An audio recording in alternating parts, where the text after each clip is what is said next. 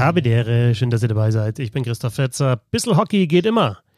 Fragen-Podcast war doch eigentlich angekündigt für jedes Monat. Es tut mir echt leid, dass ich es tatsächlich im Dezember jetzt ausfallen lassen, weil ich mir gedacht habe, im Dezember waren so viele aktuelle Sachen mit natürlich DL-Start, dann was passiert äh, rund um die NHL, die U20-Weltmeisterschaft, dass ich mir diesen Fragen-Podcast jetzt praktisch für den neuen Monat, für den Januar aufgehoben habe und dann eben ja jetzt einen Monat Pause gemacht habe. Normal ist es so gedacht, immer Anfang des Monats äh, könnt ihr Fragen stellen über Twitter, Instagram oder wo auch immer.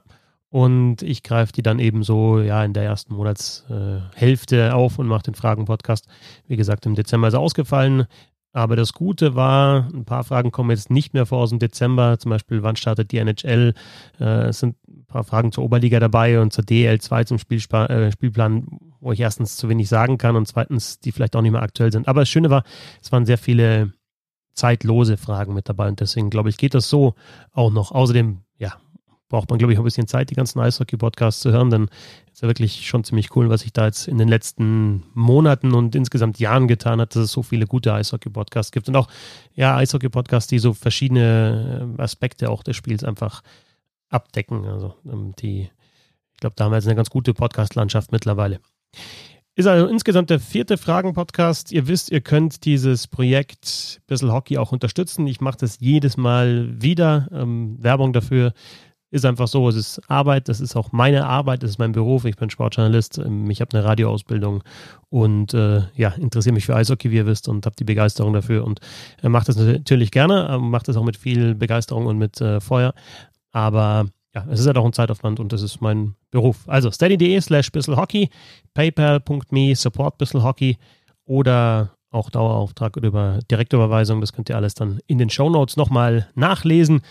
Ich bedanke mich bei allen Supportern. Ich bin echt ziemlich begeistert auch, dass das so gut läuft, dass so viele schon jetzt ein Abo abgeschlossen haben bei Steady. Da geht es ja mit einem Euro los, mit dem Stehplatz 1, 3, 5, 10 Euro. Also Gesellschafter muss keiner werden, ne? aber also so ein Euro oder zwei oder drei oder fünf. Äh, gerne und es machen auch viele und das finde ich echt ziemlich cool, dass das äh, so gut angenommen wird, jetzt auch in den, in den vergangenen Wochen, vor allem, wo es jetzt wieder richtig losgegangen ist mit DL und wo jetzt auch die NHL wieder startet. Wir machen also, ich mache äh, Montag immer die 14 in 14 ein kurzer Überblick über die DL, jedes Team eine Minute. Wir machen einen wöchentlichen NHL-Podcast. Vielleicht habt ihr die Vorschau schon gehört. Wir wollen da auch tatsächlich dann immer Woche für Woche so ein Schlaglicht auf eine Division äh, legen und dann auch trotzdem noch die Storylines der ganzen Liga einfach nur mit reinnehmen. Vielleicht auch äh, ja mal kontrovers werden, was ja dann ähm, in der Vorschau teilweise schon passiert ist. Genau, und dann gibt es einfach ja im Podcast, wenn, wenn sich was tut, äh, diese Poke-Checks einfach mal über ein Thema kurz, äh, auch weiter Interviews. Also es passiert weiterhin sehr, sehr viel bei Bissell Hockey und auch auf dem Blog. Äh, die Finishing Six, äh, da habe ich mir so ein bisschen Gedanken gemacht über die Kolumne, die ja letztes Jahr noch oder letzte Saison noch jeden Montag erschienen ist, aber da ist jetzt 14 in 14 und Deswegen mache ich das mit den Finishing Six so, dass ich einfach ein paar Themen immer sammle, die mir auffallen und wenn dann fünf, sechs Themen zusammen sind, dann schreibe ich einfach so eine Kolumne und dann ist es auch jetzt nicht zum aktuellen Geschehen, sondern einfach grundsätzliche Beobachtungen zur Liga. Ich glaube, dann ist das äh, so ein ganz gutes Paket. Und natürlich gibt es jeden Dienstag und jeden Freitag ein Quiz bei Bissel Hockey www.bisselhockey.de. Gehen wir also rein in die Fragen, die jetzt eben schon vor über einem Monat gestellt worden sind. Alexander will auf Twitter wissen, Größe der Eisfläche oder kleinere Eisfläche, ist das ein Vorteil oder ein Nachteil? Es ist ja so, dass die kleinere Eisfläche schmäler ist, also 24 statt 30 Meter breit. Ich würde sagen, es ist jetzt mit Vor- und Nachteil, Nachteil tue ich mich ein bisschen schwer. Also wenn du es natürlich gewöhnt bist, auf der kleinen Eisfläche zu spielen, dann ist es ein Vorteil. Wenn du es gewöhnt bist, auf der großen Eisfläche zu spielen, ist das vielleicht eher ein Vorteil. Wir wissen ja 2006 zum Beispiel ähm, bei den Olympischen Spielen in Turin wurde nicht Kanada Olympiasieger, sondern Schweden. Und seitdem halt äh, 2010 Kanada, 2014 Kanada und 2018, gut, da waren jetzt die NHL-Leute nicht mit dabei, aber also da haben sich halt dann die nordamerikanischen Mannschaften auf dem kleineren Eis durchgesetzt. Und äh, ja, 2006 war Schweden, das heißt, die, die kannten natürlich diese Eisfläche eher, wo man jetzt auch wieder sagen muss, okay, das sind größtenteils NHLer gewesen, aber die haben früher halt dann schon mal eben auf der kleineren Eisfläche gespielt. Also ich denke, dass dass es technisch besseren Mannschaften natürlich entgegenkommt, weil du noch weniger Zeit hast, weil natürlich die Wege kürzer sind, weil du genauer passen musst, weil du ähm, ja, weil du, weil du weil du einfach mehr, ja, mehr Bewegung auch brauchst, dich, dich schneller anbieten musst, weil du weniger Zeit hast einfach. Und auch, auch schnelle Mannschaften einfach einen Vorteil haben, die, die aktiv und, und aggressiv draufgehen und einen Vorcheck spielen und dann eben auf der kleineren Eisfläche, kleineren Eisfläche schneller beim Gegenspieler sind und so eher halt einen, einen Turnover dann provozieren. Ähm, Alexander will auch wissen, ob es einen Fixtermin gibt, bis wann alle Arenen umgebaut sein müssen auf die kleinere Eisfläche. Es ist mir tatsächlich nicht bekannt, bekannt, dass die IHF sagt, okay, bis dahin müsst ihr umgebaut haben. Aber es ist so, dass ähm, die, die Olympischen Spiele in Peking 2022, wenn dann die NHL, und so sieht es ja aus, dabei sein äh, sollte, ähm, dann, dann soll die auf kleinere Eisfläche gespielt werden und auch die WM 2022 in Finnland. Ab, ab da soll bei Weltmeisterschaften auf der kleineren Eisfläche eben gespielt werden. Heißt für mich, wenn du dann eben eine Weltmeisterschaft ausrichten willst, auch zum Beispiel in Deutschland, dann musst du eben diese kleinere Eisfläche anbieten können. Ich weiß zum Beispiel, dass ähm, jetzt bei in München wird ja die, dieser, dieser Garden gebaut, ne? die neue, das neue Stadion. Und da habe ich jetzt äh, mir sagen lassen, dass die beides können. Also die können die große Eisfläche und die kleine Eisfläche da. Weiß nicht, wie schnell die das umbauen, bin ich sehr gespannt, wie das Ding dann ausschaut. Aber da ist dann schon beim, beim Neubau eben ähm, darauf geachtet worden, dass man auch die, die kleine Eisfläche eben hat. Und die nächste Frage von Marco auf Twitter, die knüpft da so ein bisschen an, denn der will wissen, wie mein Eindruck von der umgebauten Helios Arena bezüglich Eis, aber auch Tribünen ist.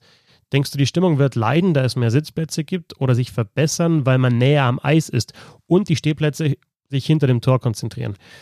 Also zur, zur, kleineren Eisfläche ist natürlich dann in dem Fall verständlich. Man baut das Stadion um und sagt, okay, dann gehen wir gleich auf die kleinere Eisfläche. Nicht, dass wir in zwei, drei, vier Jahren nochmal umbauen müssen und halt aus der großen Eisfläche die kleinere Eisfläche machen. Und ich war ja einmal dort in Schwenningen beim Magenta Sport Cup, ähm, Spiel gegen die Eisbären Berlin, kurz vor Weihnachten. Und, äh, oder zwei Wochen vor Weihnachten. Und ähm, das ist schon interessant. Also erstens die kleinere Eisfläche, ich glaube, es macht schon einfach einen Unterschied. Das Spiel ist schneller, also das ist, äh, die, die Wege sind eben kürzer. Und dann ist in Schwenningen halt jetzt, und das glaube ich, darauf läuft die Frage von Marco auch raus, ist es halt auch so, dass die Zuschauertribünen jetzt komplett bis zur Eisfläche runtergehen. Also die haben jetzt mehr Platz noch für die, für die Sitzplätze. Die Stehplätze auf der einen Seite, auf der, ich würde sagen, Haupttribüne, äh, weggenommen, also da, wo die, die Presseplätze auch sind und dann bis runter aufs Eis, was ich schon ganz cool finde. Ich finde die erste Reihe, da sieht man, da sieht man relativ wenig, weil da eben die, die Bande eigentlich davor ist vor dem Blick. Aber sonst bist du halt wirklich dann auf einen Meter oder zwei Metern, wie man es aus der NHL kennt, an den, an den Spielern dran.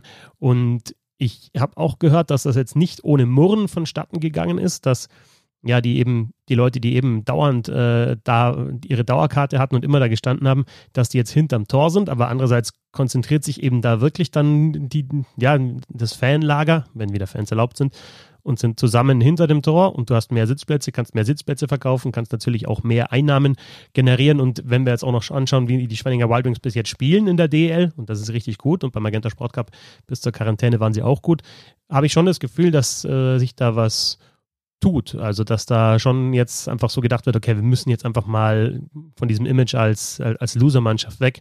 Und dieser Stadionumbau und einfach noch, noch mehr, ja, noch mehr Nähe zum Spiel passt so ein bisschen dazu. Und insofern fand ich das eigentlich so, so ganz gut und ist halt dann immer die Frage, wann werden wir das in der nächsten Arena dann sehen und wer baut als nächstes dann das um, weil du musst ja du machst die Eisfläche kleiner, dann musst du natürlich auch die, die, die, die, die Ränge einfach ändern. Ja? Die müssen dann im, Endeffekt halt einfach auch äh, so, so gebaut werden, dass die auch wirklich bis zur Eisfläche hinkommen. Und noch eine Frage zu den Eisflächen von Marcel auf Twitter. Wie stehst du zu unterschiedlichen Eisflächen bezüglich der Größe in der DL? Da finde ich tatsächlich, also ich konnte es auch nie verstehen, warum ein Spiel auf verschiedenen großen Eisflächen gespielt wird. Wir haben das ja auch mal in einem anderen Podcast schon diskutiert, teilweise in der KHL ja sogar zwei verschiedene Größen in einer Liga und auch noch eine andere Größe als in der NHL. In der NHL eben das, ja, das, das, das, das Eis, das eigentlich maßgeblich sein sollte, ne, was die beste Liga der Welt ist und dann in Europa einfach andere Eisflächen von der Größe. Ich finde, klar, wenn da jetzt mal ein halber Meter hin oder her oder auch ein Meter, okay, aber grundsätzlich sollte doch ein Spiel auf einer Eisfläche, also auf einer Größe einfach gespielt werden. Deswegen kann ich das nicht so verstehen, warum das immer noch nicht einheitlich ist. Und wenn es in einer Liga ist, finde ich es auch nicht gut, dass es nicht einheitlich ist. Es ist ja tatsächlich so, dass die Schwenninger Wild Wings halt jedes zweite Spiel ähm, auf, auf dieser kleineren Eisfläche bestreiten und die, die, die, die Gegner jetzt aktuell in der Südgruppe dann ja praktisch nur jedes wenn ich richtig gerechnet habe, sechste Spiel. Also dann immer, oder umgekehrt, äh, noch sogar doppelt so viel. Ne? Einmal gegen Schwenningen zu Hause und einmal äh, auswärts, also nur jedes zwölfte Spiel. Also du hast dann einfach von 24 Spielen hast du zwei als Auswärtsmannschaft, hast du da, hast du dann eben auf der kleineren Eisfläche und Schwenningen hat von 24 Spielen in der Vorrunde in der Gruppe Süd zwölf auf der kleineren Eisfläche und hat aber auch zwölf auf der größeren Eisfläche, kann also dann sich dann doch schon immer vorstellen, äh, umstellen. Also ich finde schon, dass es ein, ein, Vorteil ist für Schwenningen, so, also weil, sie, weil sie beides gewöhnt sind und nicht nur ab und zu auf der kleineren Eisfläche spielen. Rätsensalz auf Twitter auch die Frage, wie schwer ist es, einen Stürmer zu einem Verteidiger umzuschulen und andersrum?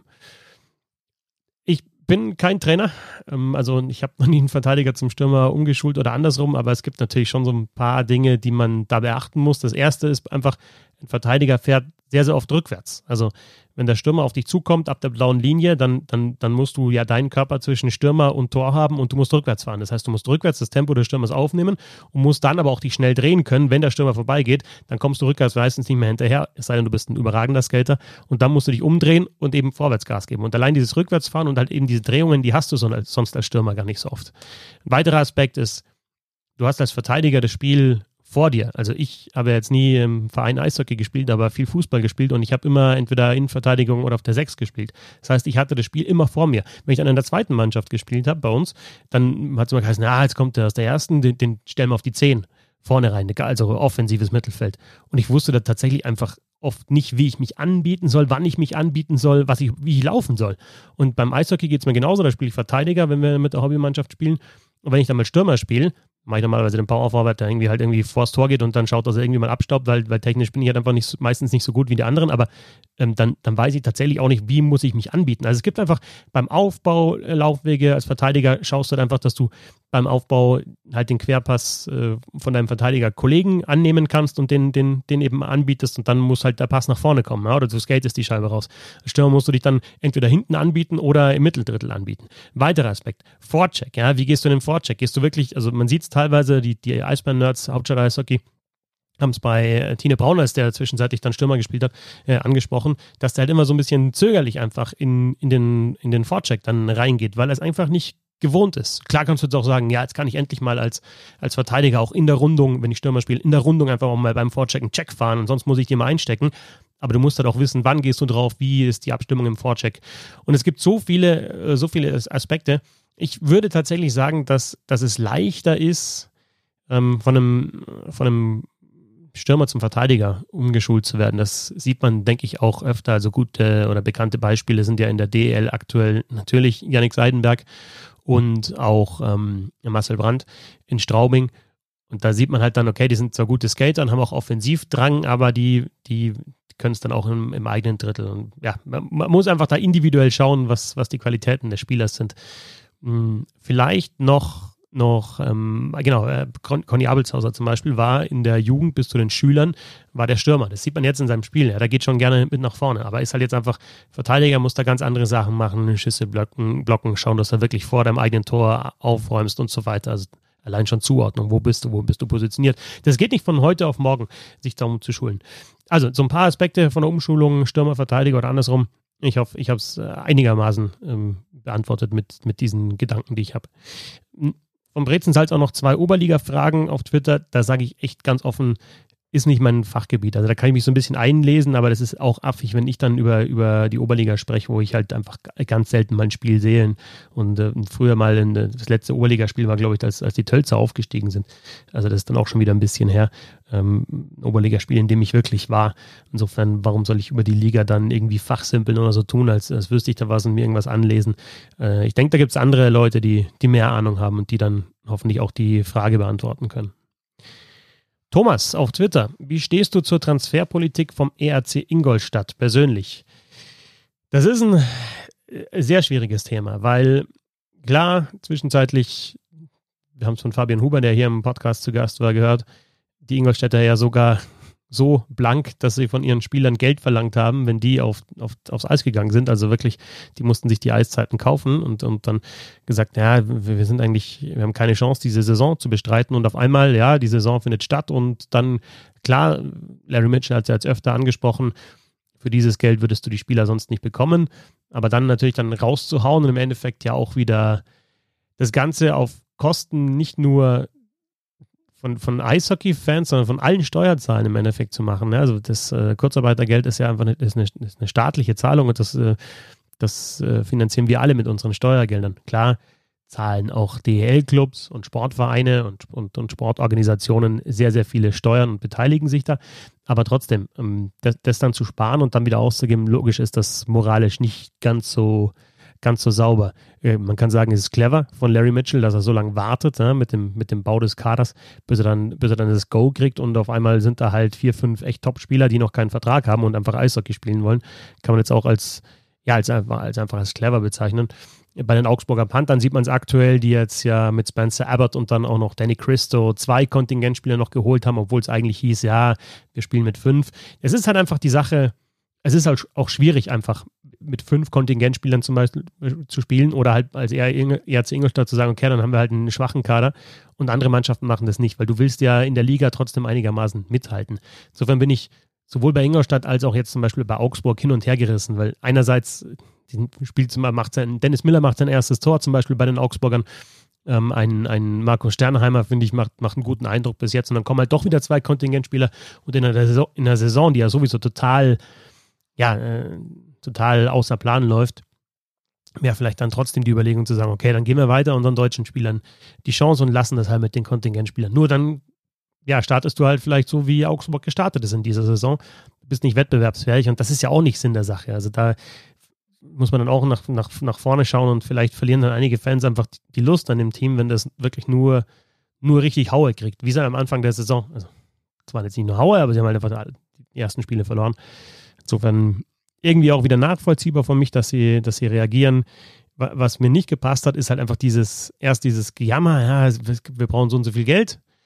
Ähm, oder die Forderungen, wir brauchen so und so viel Geld, uns geht so schlecht. Und dann auf einmal ähm, ja, geht es doch mit Geistersaison und es geht halt dann doch wieder mit Topspielern und das Geld wird doch wieder ausgegeben und es wird genauso viel Geld wieder ausgegeben, wie da ist, vielleicht auch ein bisschen mehr und das ist ja genau das, was vorher auch passiert ist. Insofern finde ich es auch schwierig, das immer als Kritik an einem Verein, an einer Organisation ähm, zu formulieren, weil es einfach ein generelles Problem in der Liga ist und wenn halt die oben, also sprich jetzt zum Beispiel München-Mannheim, äh, auch, auch die Eisbären, ähm, Köln mit Abstrichen, wenn die halt anziehen, da müssen die anderen ja irgendwie ein bisschen nachziehen, weil sonst wird's, ist es halt auch kein Spaß. Ne? Dann ist die Liga, wenn du eine Liga hast mit dauernd 6-0, 7-0 Siegen, das ist ja, die, die, hat ja auch keinen Reiz.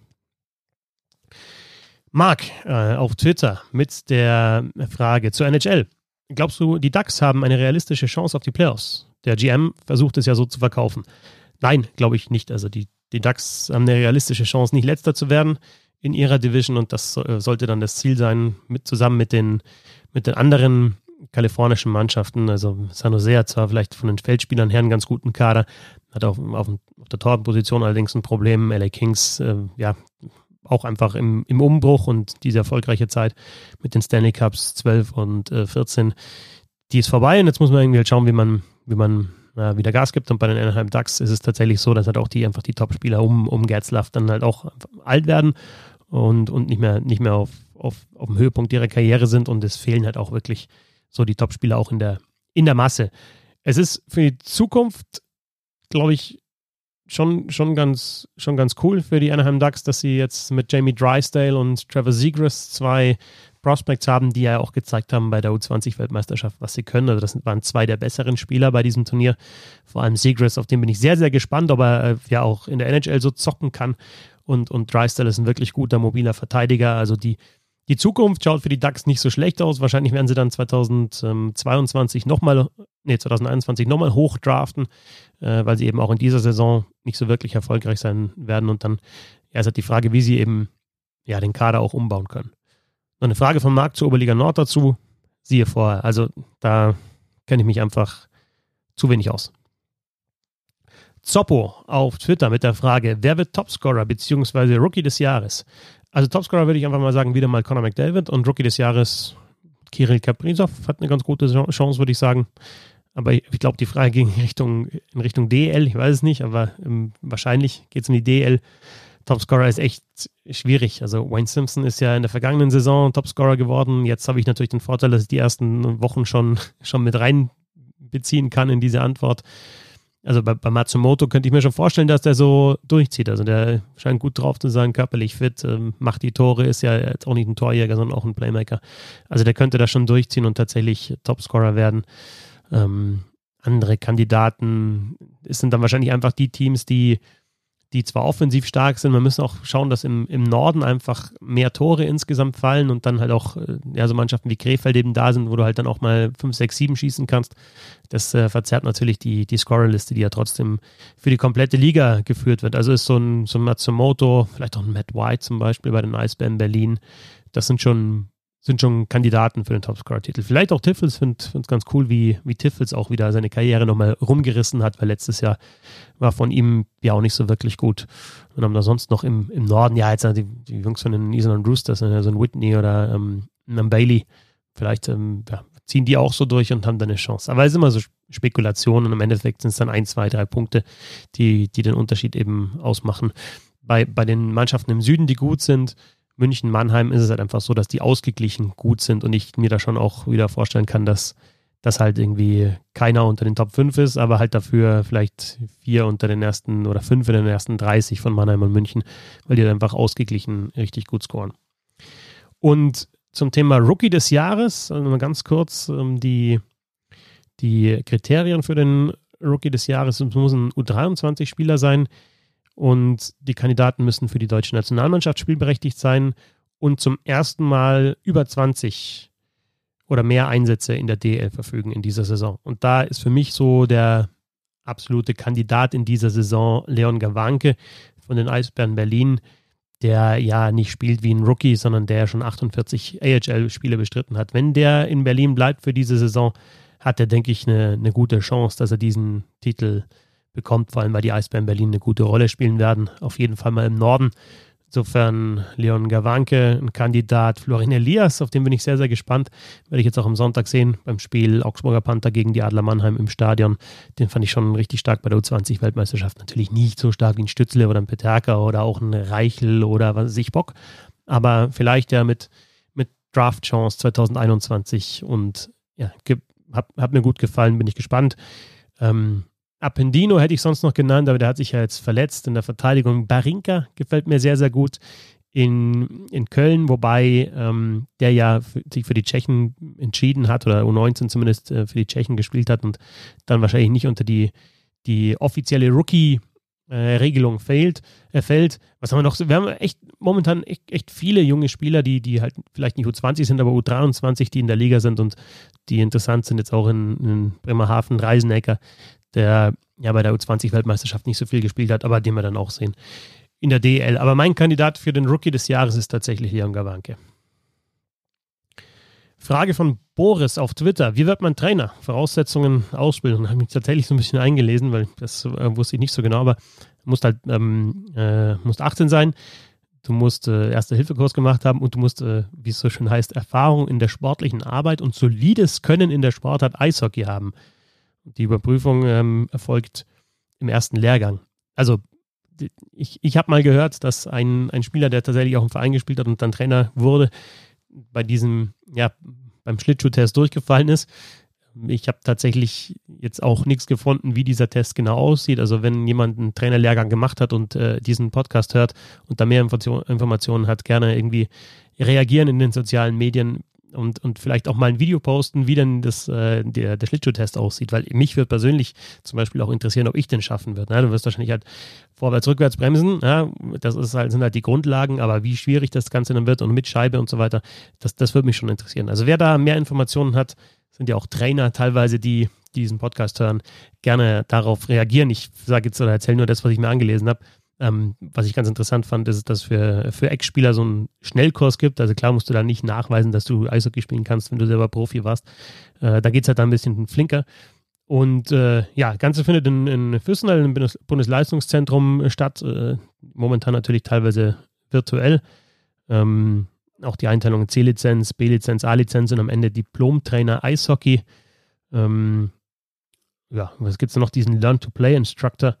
Und ähm, du musst natürlich auch zwischendrin einfach die Trainertätigkeit ausüben, beziehungsweise dann auch wieder Fortbildungen machen, um damit sich die Lizenzen verlängern. Also ja, wie wird man Trainer? Also wie wird man guter Trainer, ist wahrscheinlich dann doch nochmal die, die genauere Frage. Das, das ist, glaube ich, schwieriger zu beantworten. Aber so ein Schein kann jeder, der, der Eishockey spielt und, und Schlittschuh fahren kann, kann so einen Schein machen und kann dann natürlich auch mit der C-Lizenz geht es halt dann als Übungsleiter bei den Kindern los, sechs bis zwölf Jahre.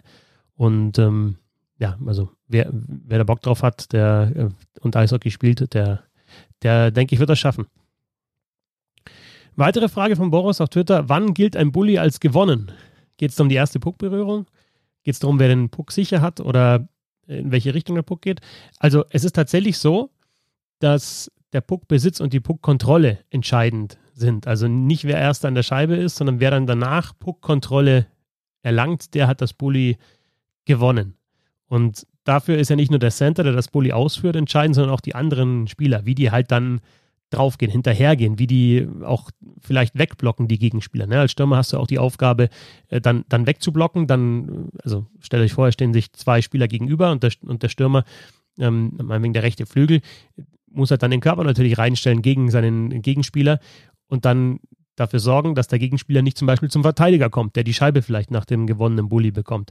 Weil wenn die Scheibe zurückgeht in Richtung Verteidiger und ein Stürmer kann frei, also der verteidigenden Mannschaft, kann frei nach vorne laufen, dann kann einem dem Verteidiger die Scheibe weg, äh, wegnehmen und dann ist es auch kein gewonnenes Bully mehr und dann läufst du vor allem in den Konter. Äh, was so eine Geschichte ist, ähm, äh, wann, ein, wann, wann ein gewonnenes Bully zum Beispiel eigentlich verloren ist, wenn du das Bully gewinnst es geht aber aus dem Angriffsdrittel raus, zum Beispiel in Überzahl und du hast dann Puckkontrolle in der neutralen Zone, aber das ist halt auch so ein Beispiel dafür, dass dir halt ein gewonnenes Bully in dem Fall nicht so viel bringt, ne? weil äh, gerade wenn es in Überzahl ist und dann kannst du ähm, nach der Definition auch einen Bully verlieren als verteidigende Mannschaft und trotzdem halt den, den Puck rausbringen. Ne? Wenn du halt als, als Center dann nur den, den Puck irgendwie rausschlägst, dann hast du zwar keine Puckkontrolle, aber du hast dein Ziel erreicht, nämlich dass du, dass du halt klärst. Also wenn du als Center der Mannschaft im Penalty-Killing einfach nur den, den, die Scheibe raushaust, ist es keine Puckkontrolle für deine Mannschaft danach, aber äh, Ziel erreicht, weil der Gegner neu aufbauen muss. Und dann zum Abschluss noch die Frage von Tammo auf Twitter. Thema Ausrüstung. In welchem Bereich könnte es die nächsten Neuerungen geben? Und äh, geht es da eher um Kufen, um Schläger, um Handschuhe und Helm?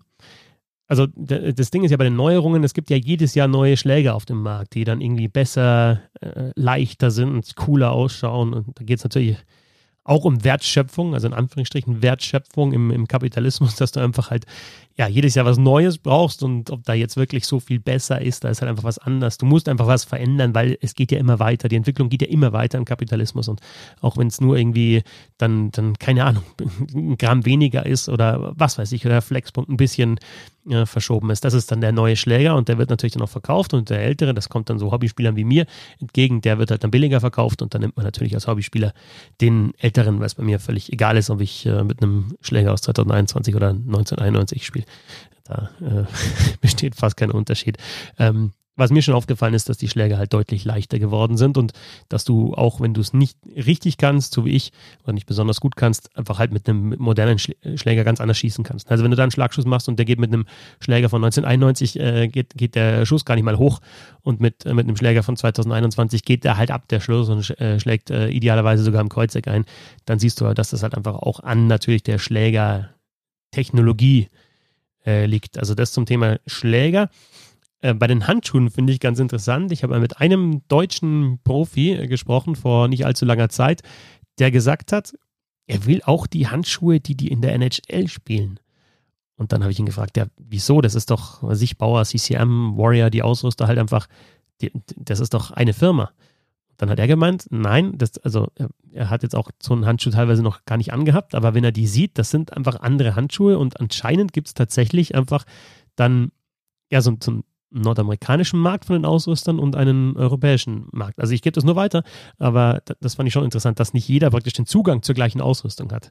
Ähm, das zu den Handschuhen, was so Schoner anbelangt, ja, auch da, klar, soll es immer leichter werden und immer, ähm, immer, immer praktikabler, auch dass sie dich immer weniger stören. Ich finde, der Trend dahin, dass du halt immer besser geschützt ist, ist auch gefährlich, weil du, wenn du besser geschützt bist, auch äh, weniger Schmerzen hast und äh, ja, selbst beim Check austeilen gibt's ja, musst du ja normalerweise Schmerzen auf dich nehmen und wenn du gar nichts mehr spürst und kannst aber trotzdem austeilen und dann, wenn es blöd läuft, auch mal gegen den Kopf checken, dann hilft dir das, äh, dann, das ist eher ungünstig, dass es so, ja, so gute Ausrüstung in dem Fall gibt. Ich finde da mal wieder äh, ganz interessant die Aussage von Heinz Ward, den ehemaligen äh, Wide Receiver von den Pittsburgh Steelers in der NFL, der irgendwann mal gefordert hat, dass man wieder ja, mit, diesen, mit diesen Lederhelmen spielen sollte, auch in der NFL beim American Football. Weil äh, wenn ein Verteidiger mit einem Lederhelm daherkommt und, und tackelt, dann tackelt der halt nicht Kopf voraus. Und jetzt mit diesen Helmen, wo man selber eben auch äh, besser geschützt ist, besteht dann einfach die Gefahr, dass man diese Helme auch als Waffe verwendet. Deswegen, ja, das ist so, so ein Appell dafür, äh, dafür, damals die Ausrüstung so ein bisschen zurückzufahren. Äh, zum Thema Helm noch, äh, habe ich gesehen bei CCM den, den Helm Tax 901, unter anderem genutzt von Austin Matthews und Brent Burns. Ähm, der entwickelt ist in Partnerschaft mit der Universität von Ottawa, Neurotrauma Impact Science Lab, NISL. Und ja, da geht es natürlich dann darum, Gehirnerschütterungen zumindest ja, besser in den Griff zu bekommen und, und möglicherweise zu verhindern. Also da gibt es so sogenannte Fluid Inside Ports, also Gelkammern, die da drin sind in dem Helm und äh, die Passform soll besser sein. Wenn ich jetzt wieder mit so einem einfachen Helm spiele, dann ist es halt einfach ein, Schutz, äh, falls man hinfallen sollte, wirklich mal ein Poko irgendwie in Richtung Kopf geht. Aber wenn du halt wirklich dann Checks vielleicht dahin bekommst, was jetzt in der Hobbymannschaft bei uns jetzt gar nicht der Fall ist, aber wenn du halt dann wirklich mit vollem Tempo aufeinander fährst und dann Checks dahin bekommst, klar, kann so ein Helm, der eben zusätzlichen Schutz hat und vielleicht auch mit Experten für ähm, äh, Schädel Traumata entwickelt worden ist, sicher was bringen. Ich hoffe, ich habe eure Fragen beantwortet. Entschuldige mich nochmal dafür, dass es eben jetzt einen Monat gedauert hat. Ich würde sagen, im Februar gehen wir wieder in den normalen äh, Rhythmus rein. Ich finde diese Fragen-Podcasts selber ganz interessant, weil es halt schon eigentlich äh, ja, so, eben so, so tiefergehende Fragen sind und ich mir zu eigentlich jeder so ein bisschen was raussuchen muss und da auch ein bisschen recherchieren muss und der mir meine Gedanken machen muss oder darf er. Und das finde ich sehr, sehr interessant, weil es eben halt auch nochmal meinen Horizont erweitert. Ich hoffe, euch geht es da genauso. Sagt danke für die Fragen. Erinnere ich nochmal an das Crowdfunding und ja, dann hören wir uns wahrscheinlich am Montag wieder zu den 14.14. 14. Bis dahin, Servus.